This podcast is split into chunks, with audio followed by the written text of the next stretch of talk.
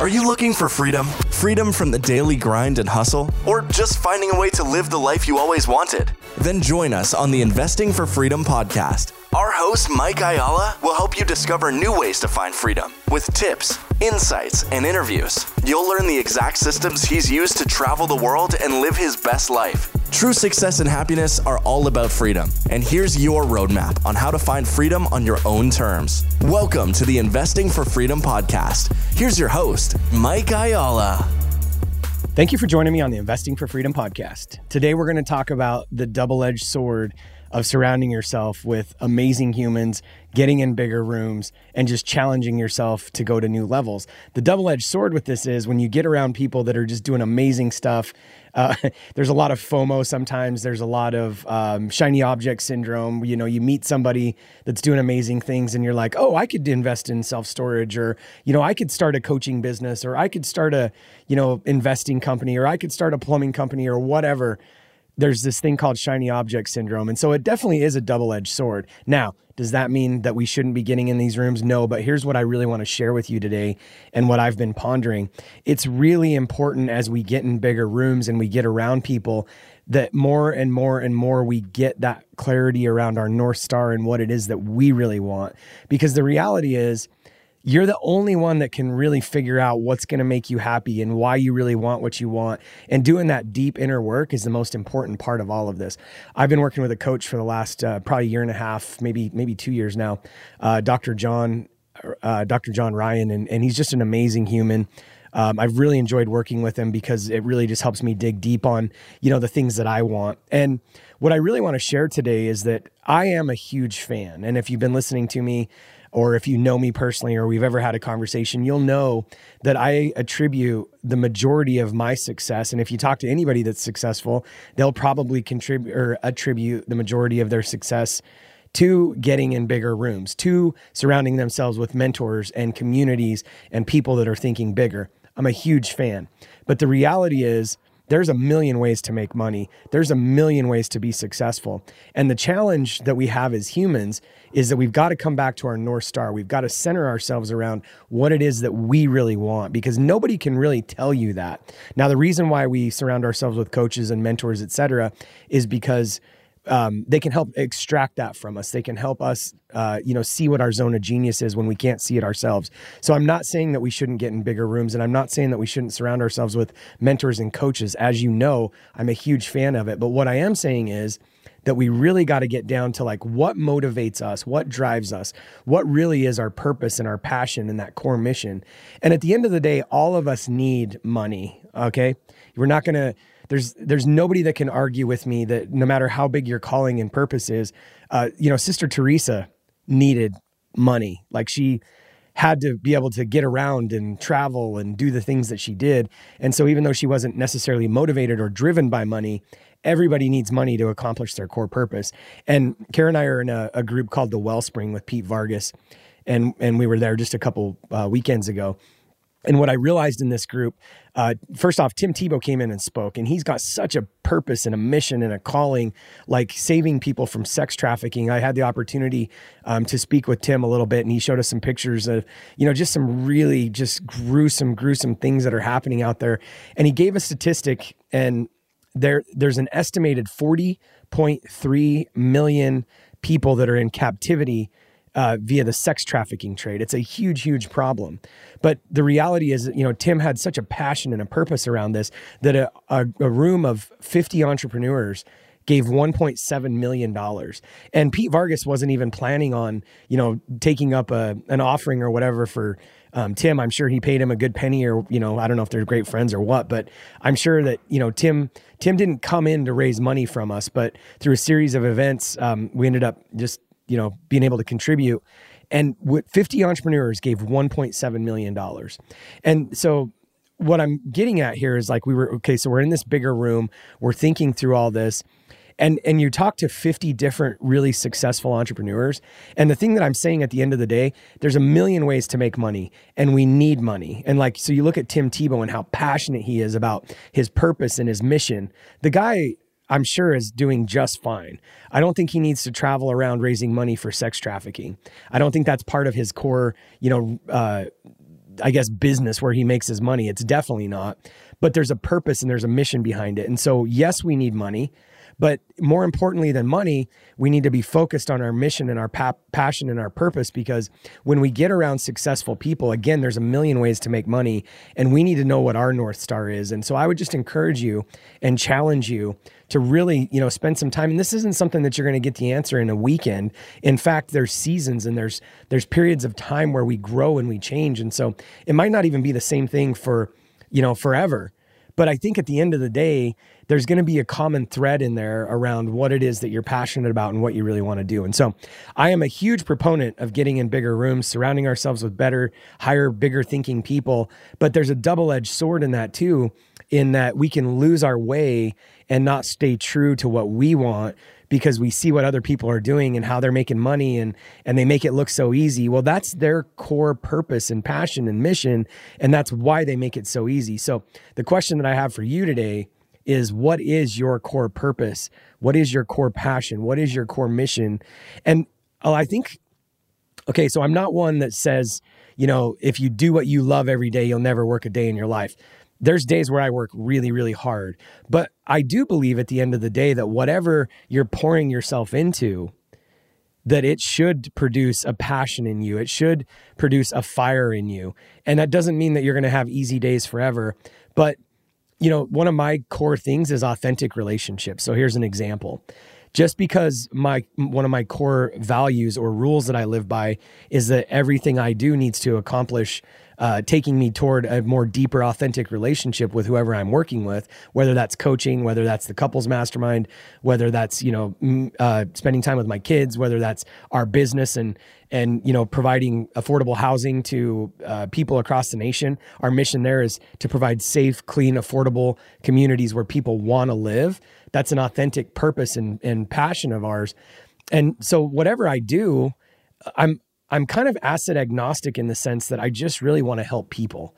And at the end of the day, I know that sounds like a general vague thing, but really that's my that's kind of my north star. If I can't help you, then I'm going to refer you to someone else or I'm going to pass you on to someone else or I'm just going to tell you I can't help you. And even if it's not about helping you, even if it's spending time with you or or going to dinner with another couple or whatever it is, for me it has to be authentic and life's too short to not want to go deep with people. And so what is your true, you know, north star? And you really have to get to that because at the end of the day, whatever your business is, you're going to make money. Whatever your job is, you're going to make money. But the reality is, there's other things in life that are going to light you up.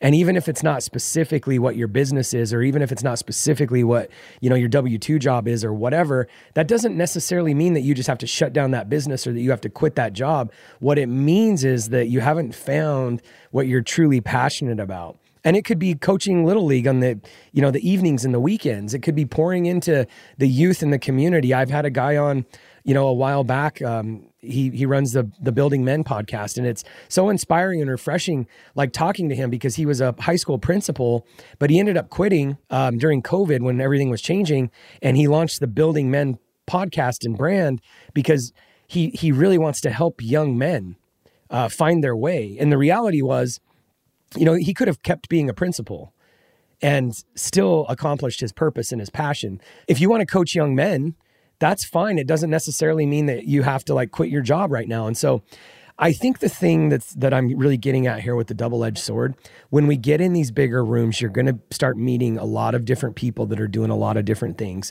And it can get really really distracting and it can be really exciting to see all the ways that you can make money and and do the thing. But the reality is i would encourage you and challenge you to do the deep work and really dig within yourself and say what is it that really really lights me up? I'm going to drop this for you because i've really been you know through this process with dr john. Um, and you're not going to be able to visually see this unless you're you know watching instagram or or youtube or whatever. If you're listening to the podcast just visualize this with me so if you look at anything that you're really doing in life, we tend to think about the product or the what. What do I need to do today? What do I need um, to build as far as a product goes? What do I need to uh, put in place in my business? When in reality, it's probably a who. I think everything comes back to a who. And I have this framework that I've really been just kind of working through in my life.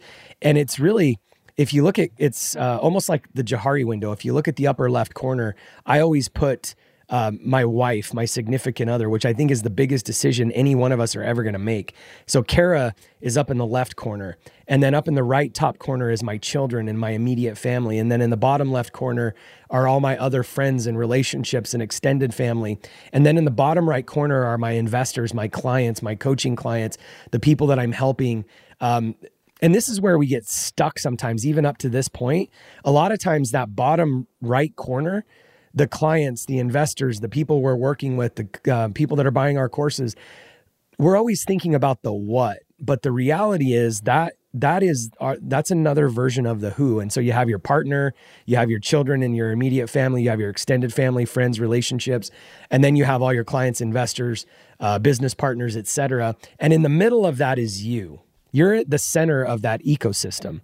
And really, if you're not clear on what your values are and what kind of people you want to be around on a daily basis, then you're you're going to surround yourself with people that are not necessarily, you know, bringing you to the highest version of yourself that are not energetically aligned, that maybe aren't a match. And I would just encourage you to take inventory and to really start thinking about what do I want my life to look like and who do I want to be surrounded by. If you think of yourself in the center of that ecosystem and you look at those people that are around you, it's never about the what. We spend so much time focused on the what, but it's always about the who. Everything that we're working on in life can come back to a who. And I think we really need to start focusing and thinking about that. Because if you're not aligned and you're not matched with clients that bring you energy, investors that bring you energy, if you're not going to dinners that bring you energy, if you're with the wrong partner or you're um, you know thinking about getting married and and you're not energetically matched and you're not aligned and you're not growing together, then you really have to look at that because you know even with our children, um, and by the way, it's not like you if you're not energetically matched with your children, you just leave them. But the reality is if there's some disconnect there or if things are off, it's probably because some things that have happened in the past and and you're not taking the time to really mentor or nurture that relationship because you're the adult in this relationship. When I was little and my dad was a craphead, um, you can't blame me for that. A lot of people do a lot of trauma work because they blame themselves you know, for things that happen with their dad or with their mom or their dad splitting or any of the above. And the reality is, it's never, ever, ever the kid's fault. Who's the adult in the relationship? And so, you know, even if you're having an energetic disconnect with one of your children or an immediate family member, I have to say at the end of the day that that's on you to either figure that out or to disconnect that relationship. And again, not with your child per se, but even with like, you know, relatives and family members and, and relationships, friends, uh, all the above it has to be an energetic match. And so the reason why I guess I'm uh, saying this to pull this all together is when you get into rooms, make sure that it's an energetic match for you, but also guard your heart because as you get inspired and as you, you know, see these people that are doing amazing things, you have to come back to the most important energetic match in this whole ecosystem, which is you. It's your desires, it's your goals, it's the roles that you really want to fill in life, it's the big dreams and vision that you have. We have to make sure that we stay aligned to our true North Star. And we have to make sure that all those people that we're surrounded by are an energetic match and they're rowing the same direction, that we're heading to our goals, that they're helping us to get to those goals. And remember, at the end of the day, it's always, always, always about a who and then what. So, first, it's me and what do I want and how do I want my life to look like and then who do I need to surround myself with and then what is it that we're going to go out there and accomplish. So hopefully that helps you today. Um, and again, just to clarify, I am not in any way saying that I don't think you should get in bigger rooms, that I don't think you should surround yourself with bigger thinking people. I'm just saying guard your heart and really invest the time to get clear on what it is you want because there's a million ways to make money and there's a million ways to get to the end goal. But if you don't know where you want to go and you don't know what that life is supposed to look like for you or what you want it to look like, it's it's going to end up looking like whatever it is. You're just going to get there. And I think that's the reason why most people end up leading a mediocre life is because they end up just like leaves in the wind, wherever it takes them is where they end up. And I want you to be intentional about it.